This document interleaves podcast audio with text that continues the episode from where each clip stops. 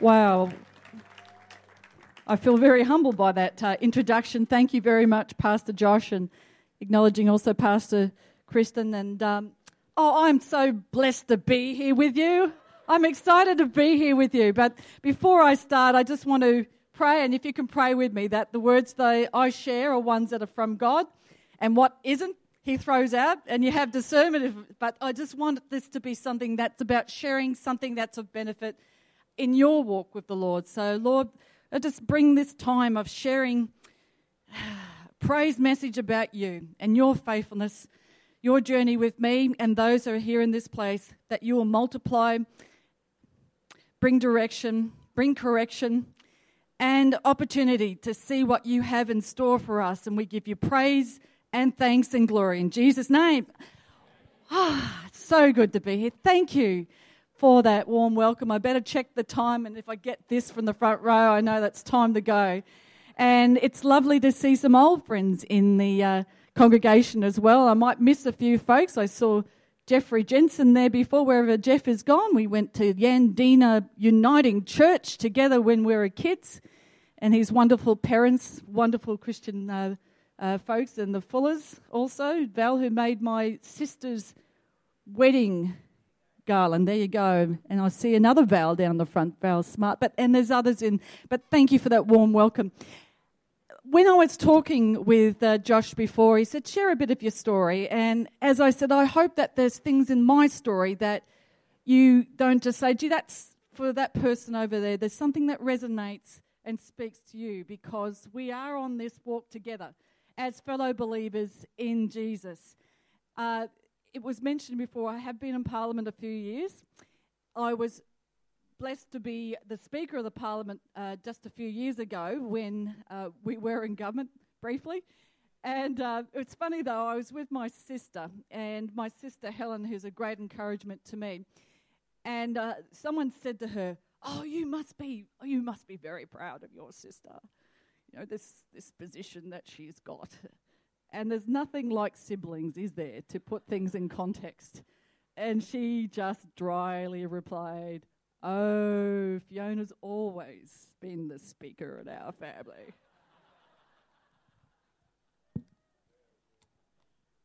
well, there you go. Anyway, I also wish to um, acknowledge some of you may have known my father, Gordon. Of course, uh, Dad went uh, to be with the Lord last year, and we miss him he was the member of parliament for this area. So I represent Maroochydore, uh, but for many years he actually represented the area which was Cooroora that became Noosa and uh, fought the good fight and is responsible for stopping high rise in Noosa and, and being part and parcel up front in that fight and, and uh, stopping development on the spit. And a lot of those very strong uh, stewardship approach to good environmentalism, as well as leaving a legacy of of, uh, of infrastructure, of good infrastructure. And so I lost dad last year, but I want to also acknowledge my mum who couldn't be here this morning, but mum's 89. And, uh, but together, I've been so fortunate to grow up in a family that uh, knows the Lord. And they prayed with us as kids, they encouraged us as children, uh, though ultimately it's your own personal decision to follow Jesus. But they have been a tremendous inspiration to me over the years. And Dad couldn't have done what he did without Mum and her influence. So I'm proud to acknowledge them as my role models and uh, to thank them for their, their kindness and boldness and their heart for service in the community. So when Pastor Josh asked me to speak, he particularly had Daniel uh, Daniel 11:32 in mind in respect to an aspect that talks about talks about well i'll just quote a little bit out of the, the scripture and then tie it into my message where in uh, daniel read my notes. In, in daniel where it talks about for the spiritually ma- mature who know their god to display strength and take action. Uh, the amplified talks about how well all the bibles talk about the context of that where people are living in a day and age where not everybody saw things the way that uh, God's people did. And in fact, the church was greatly challenged. And in the NIV, it says, Those who do wickedly against the covenant, he shall corrupt with flattery. But the people who know their God shall be strong and carry out great exploits. So, what I want to share today is about Mission Possible. It's about Mission Possible, how God strengthens us for the task that He sets before us. Uh, it's a strength that comes from Him. And there's three core aspects of that that I've reflected in regard to my story that uh, I wanted to share about Mission Possible for those who wish to accept it. Uh, Mission Possible, and that's firstly about knowing God's power. It's about being empowered with His power and putting your purpose into action. And relating a little bit of my background and my, my story, as I mentioned, my family, I've grown up in a Christian family. We came to the Sunshine Coast when I was three. Grew up at Yandina and uh, Karoi, and my folks have been a, a great influence in my life. But a really defining moment in my early years uh, as a young person was having the opportunity of going to live in Japan. So I was 17 and then turned 18 there, lived there for a year as an exchange student. Wonderful experience. I don't know if any of you have been uh, fortunate to have had the chance as young people to live overseas. Uh, perhaps people have come from overseas and Australia is their new experience, but it was a great opportunity. I had five years of high school French and not one word of Japanese. First day I arrived in Japan, they had this very fancy lunch before us, and I grabbed this green blob of food, and yeah, so you know where I'm going with this. ate the whole lot. I did not know the word for water. it was wasabi, which is the Japanese horseradish. It just takes your head off, and boy, you won't have any sinus problems after that. It was, uh, and so I was, I was red. I, my face was, I was streaming, my eyes and my nose, and just about choking. Anyway, uh, I tell you, it's great incentive to learn about a culture uh, and uh, to learn language. But it was a wonderful experience for me living in that country for 12 months with a number of different families. Now, Japan is uh, it's a first world Asian country. However, it has one of the lowest numbers of Christians as a portion of their population in the world, only about 1%, and there's a long history behind that. And I knew when you go overseas, they say you have to fit in. You're not to, uh, if you can't get to church, if you're a church goer, that's fine. And you understand that. You're there to fit in and work with those that you're living with. And so it was a wonderful year, but one of great opportunity for personal growth and challenge. And I found myself as someone who'd grown up in a Christian family going into a Buddhist Shinto country of these wonderful people, being really challenged about what was truth did I just grow up in this culture and nice things that my generations before me had passed on to me? But what was the truth? And how relevant was Jesus of Nazareth to these people in Japan? I really wanted to know whether he really was who the Bible said that he was, whether he was just a God of the West or the Middle East in this case, and how relevant was he to Japan of all places where I was living. Look, to cut a long story short, I had a lot of opportunity to think and pray. That wonderful sister I told you about before gave me a travel Bible before I went away. And it was a different version from the one that I'd probably grown up you know, reading. And I found myself diving into it and questioning God. And I'd say to young people here today, it's okay to ask God questions. Because the sense I got when I was there, away from all churches and other Christians, was if God's the God of the universe, He can speak to me. And He can speak to you too. And those questions that we have, not to be frightened to put them to Him because He's a big enough God to answer them. And I found as I took this Bible and, and dived into it, a real hunger to, to read more and know more. And there's this growing sense that Jesus was who He said that He was. Anyway, I'll share an experience I had, and it's one I don't often share because it was a little bit unusual for me coming from a very conservative traditional uh, church background. But one night, I had this really unusual experience, quite a long way into my time in, in Japan. So I was handling the language by then. I wasn't uh, making silly mistakes and eating huge amounts of wasabi in one hit. But I was in the bedroom on the tatami mat of this bedroom in one of my Japanese host families. And out of the blue, I, I really can't find the words to explain it even now, but there was this incredible sense of a presence that had come into my room. Now, it was very different from the presence that I was sensing when I'd been reading my Bible. It was actually as if this great big black wall of fear had come into the room.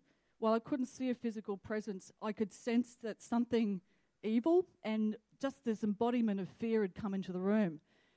Never experienced it before. I was happy in my circumstances, getting on well with my family in Japan, family back home. And it was all out terror. And I can say to you that I have never prayed so hard in my life. And I think growing up in a Western country, we don't talk about spiritual stuff too much. Growing up in a traditional church, uh, you know, people would think you're nuts talking about this stuff. But it was very real. It's almost like a physical presence pressing down on me. I've never prayed so hard in my life. And somewhere I remembered from my childhood uh, scriptures from the Bible, but also songs that talked about if you call on the name of Jesus, all demons will have to flee. And that's what I started to do. I started to call on the name of Jesus, and I loved listening to your worship before. And what was that about? Um, glorious, the glorious song, anyway. It was lifting up the name of Jesus. There is power in the name of Jesus. This is not just something that's written on dry bits of paper. There was like a, a light switch went on, if you like, calling on the name of Jesus. And then I remembered, you know, praise is powerful. That's something that I, I could re- recall in that moment. But that light switch almost went on in that, what changed in that room went from being this physical sense of a, a weight upon me and fear to being uh, this amazing presence of love. And I knew that Jesus was in that room couldn't see him, but boy, I can tell you it was real as anything, as if I was standing, he was standing here physically in embodiment today. I learned something powerful for that, and it was about the power of our God, the power in the name of Jesus. This is real. This is real whether you're in Japan or the Middle East or Australia. And in the Bible, uh, there's, there's a lot of stories about the power of Jesus. So I hadn't met any of those weird Pentecostals at that stage growing up uh, where I had. I go to Suncoast down the road, so I've joined you. But anyway, it, it, um, that's my home. So this was a different experience. But it started a light of fire and understanding the words in the Bible that I was reading that I was so hungry for, that there is really power. And I'd say today to those who are perhaps struggling with difficulties in their own life, uh, to understand that the power of God that there is there is as real today and it's avail- available to us in every area of our life. So I've been questioning about the reality of God. I've been questioning about who this Jesus was, and God, and His graciousness, really allowed me to see that and that He really does have power, even if, believe me, there is another power and uh, that comes out of the pit of hell. But our God is more powerful than that. So he's not a myth, he's not a historical has been. So, in our mission possible, if we're to, to know God's strength in our lives, that we can call on Him for help in any area where we struggle, we need to know that His power is real. Furthermore, in this mission possible, we need to be empowered. You know, I was so pleased when I started looking at some of the scriptures around strength and, and what it means, and when you're asked to, to take a chance to share. And I hadn't done a word search for a, maybe I've never done a word search just on that phrase on strengthen. And I would really encourage you. I started pulling up my notes before on my phone. I wasn't playing Sudoku, I was having a little look. And, um, but I'd encourage you, if you're really wanting to know the power of God and how He can empower you, it's a really good study to do is to pull up the, the notes on strengthen. It is just blows you away because not only is the power of God there, we know He is the Lord in heaven, His empowerment is available for us, for us here, to be empowered by Jesus. And the scripture says, For God has not given us the spirit of fear, but of power and love and a sound mind. The, another scripture says, There is no fear in love, but perfect love drives out fear, because fear has to do with punishment. The one who fears is not made perfect in love. So God is all powerful, but He empowers us. And why it was such a blessing going and doing that bit of a search and looking at the strength and scriptures which are right throughout the Bible about how He will empower us, how He will strengthen us to deal with the challenges we have, to empower us for a purpose. There was just a really interesting thing that sort of jumped out at me. And it was also the number of, there are a number of scriptures too that talk about when we do things in our own strength.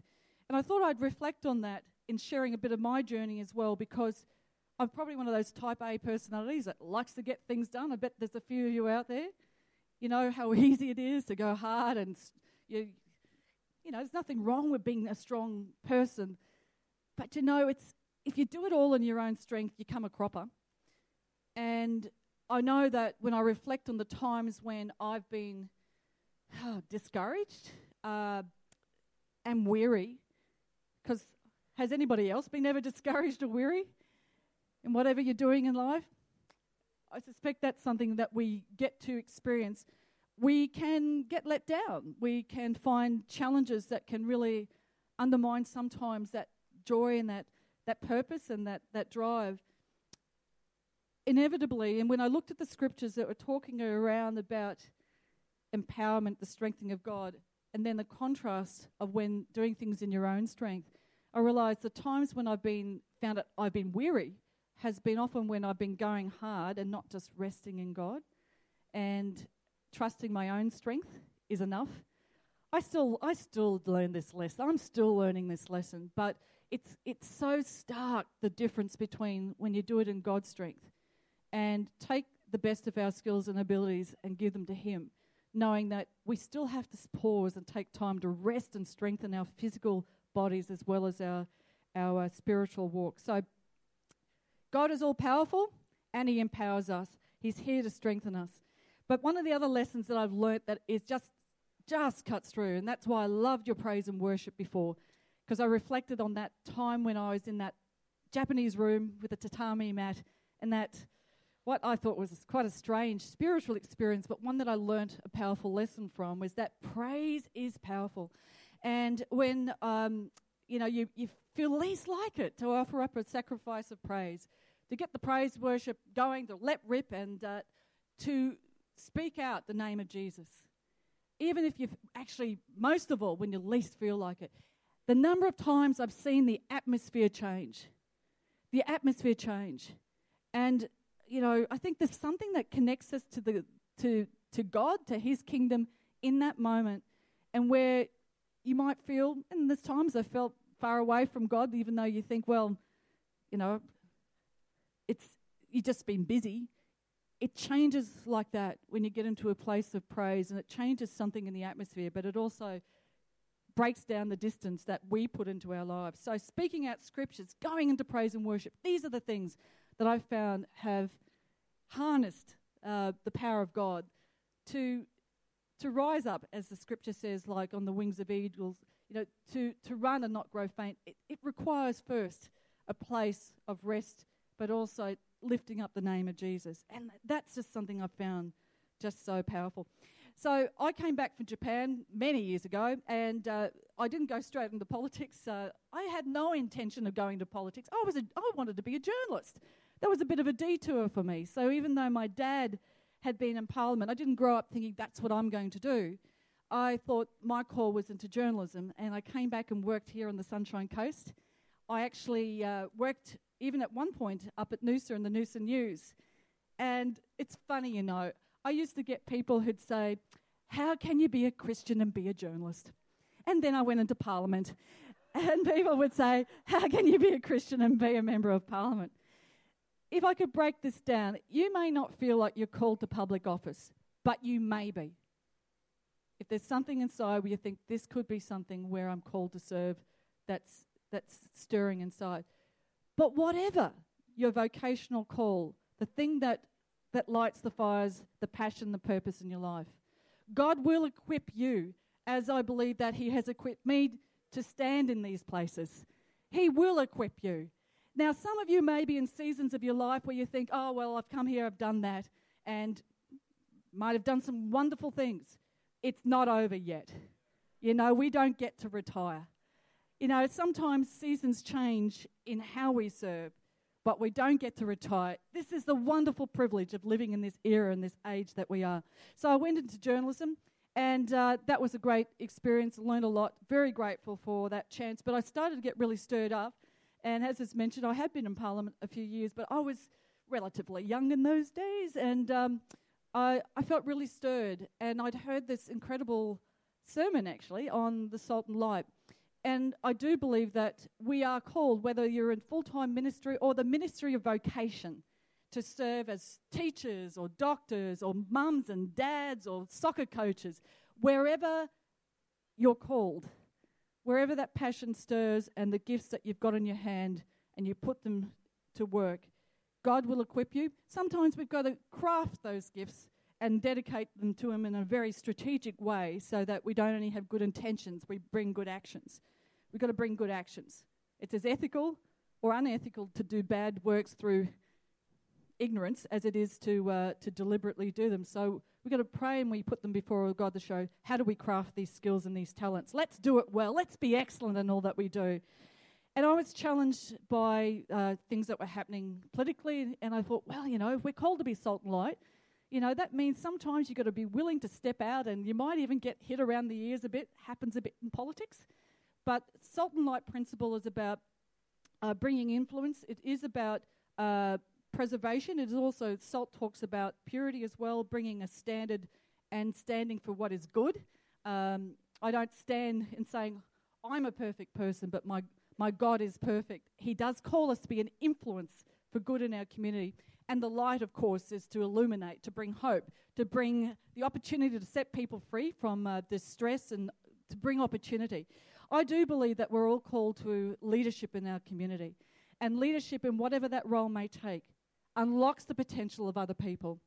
And there's ample scriptures that talk about how we're called to set the captives free. There's many areas that captivate people in a way that binds them from their destiny and their hope. So take those skills and those gifts. He's uniquely called us, uniquely called us. And there's no season for retirement, there's uh, seasons of opportunity to take that. Here we are in this great land of the Holy Spirit, Australia.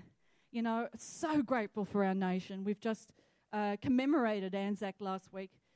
But you know, sometimes there is an attitude in some parts of the, the, the, body of Christ where people think, oh, it's so unclean, you know, politics, you know, stay away from it. I'll stay outside, I'll be more pure, uh, not being involved directly, and I'll, you know, I'll have an opinion what's going on.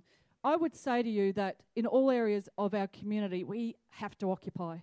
We have to occupy and bring the best of who we are to that, to that job. Goodness me, Joseph served in a pagan, non democratic you know, Egypt and brought influence at the highest level. You know, that man who God had uniquely gifted, but he didn't compromise.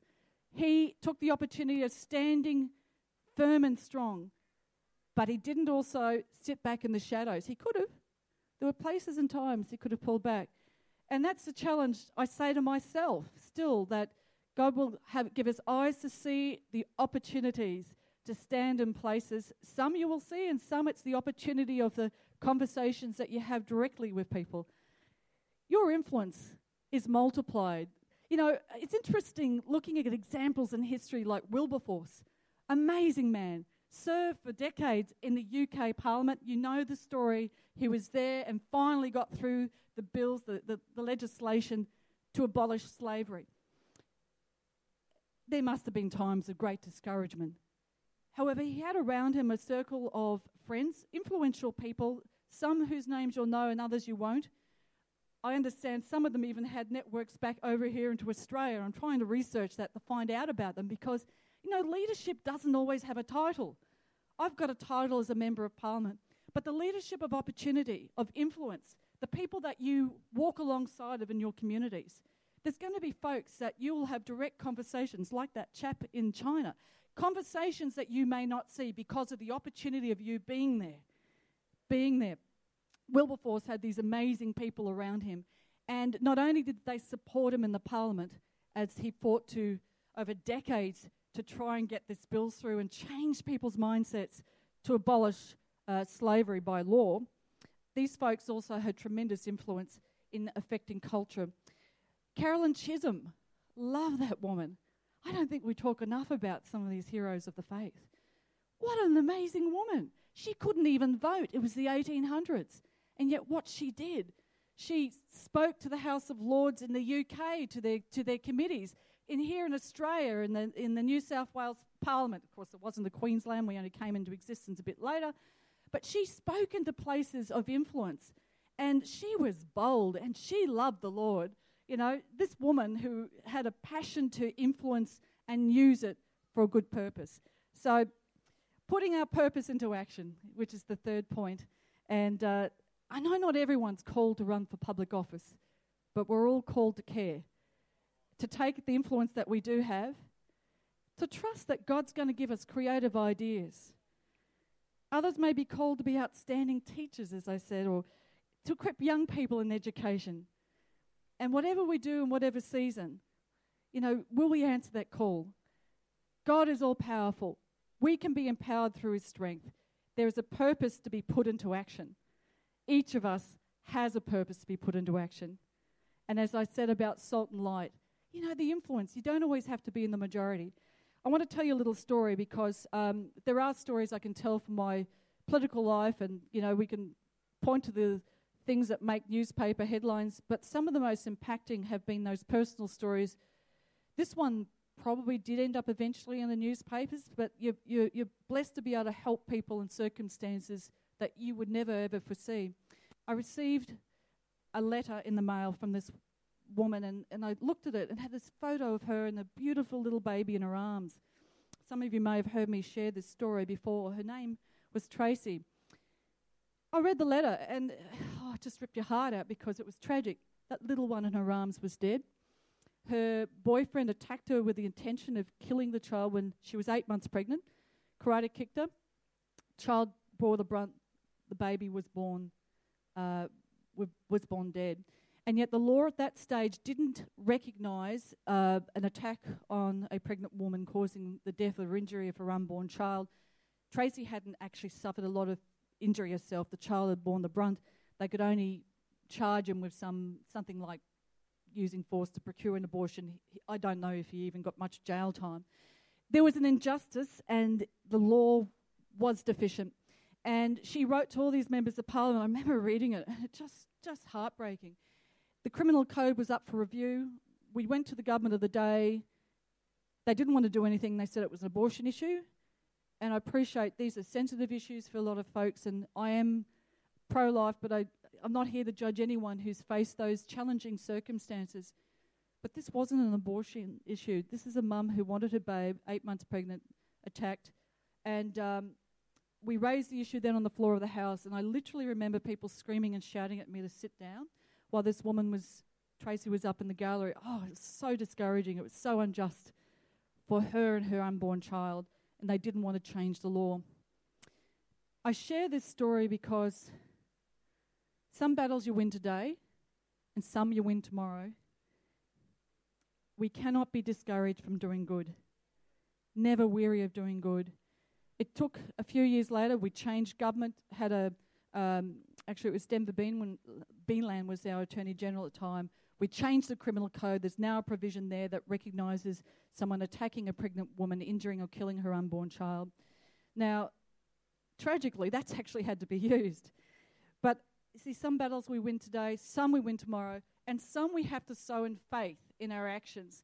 Uh, because the true legacy of impact is that which lasts beyond a generation, to be steady, to be faithful, seeking for ways to influence, but not discounting the opportunity to influence where we are. So, mission possible.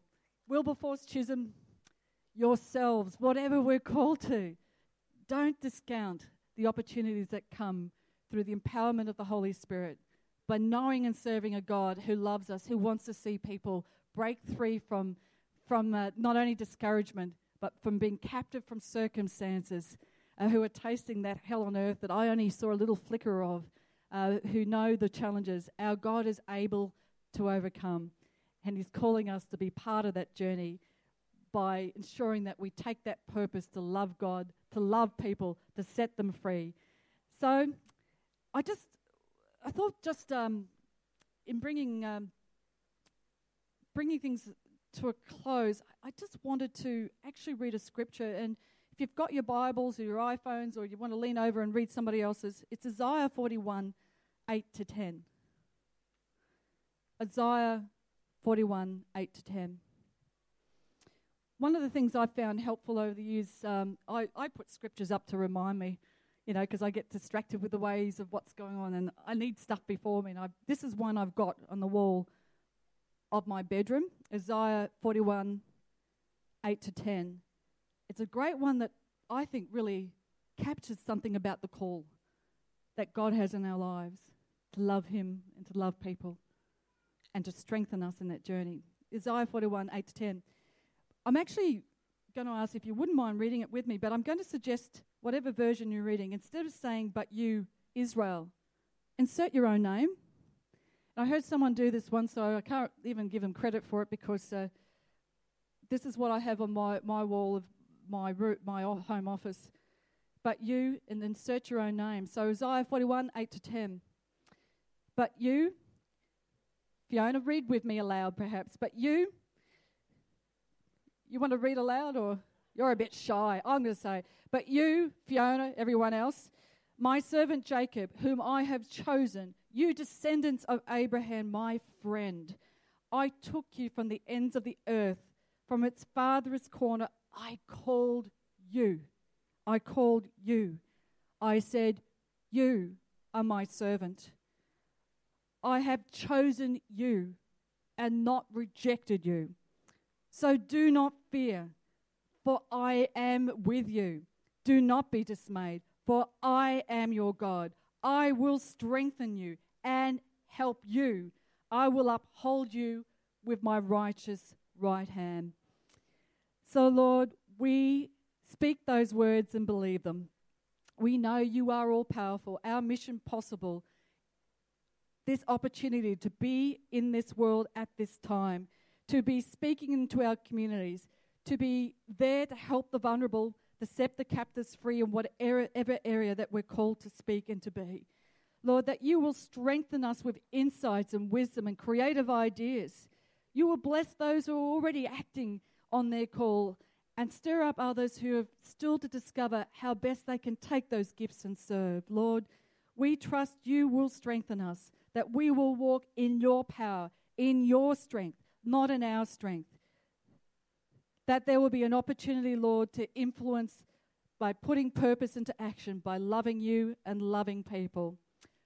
God bless you. Thanks very much for having me this morning.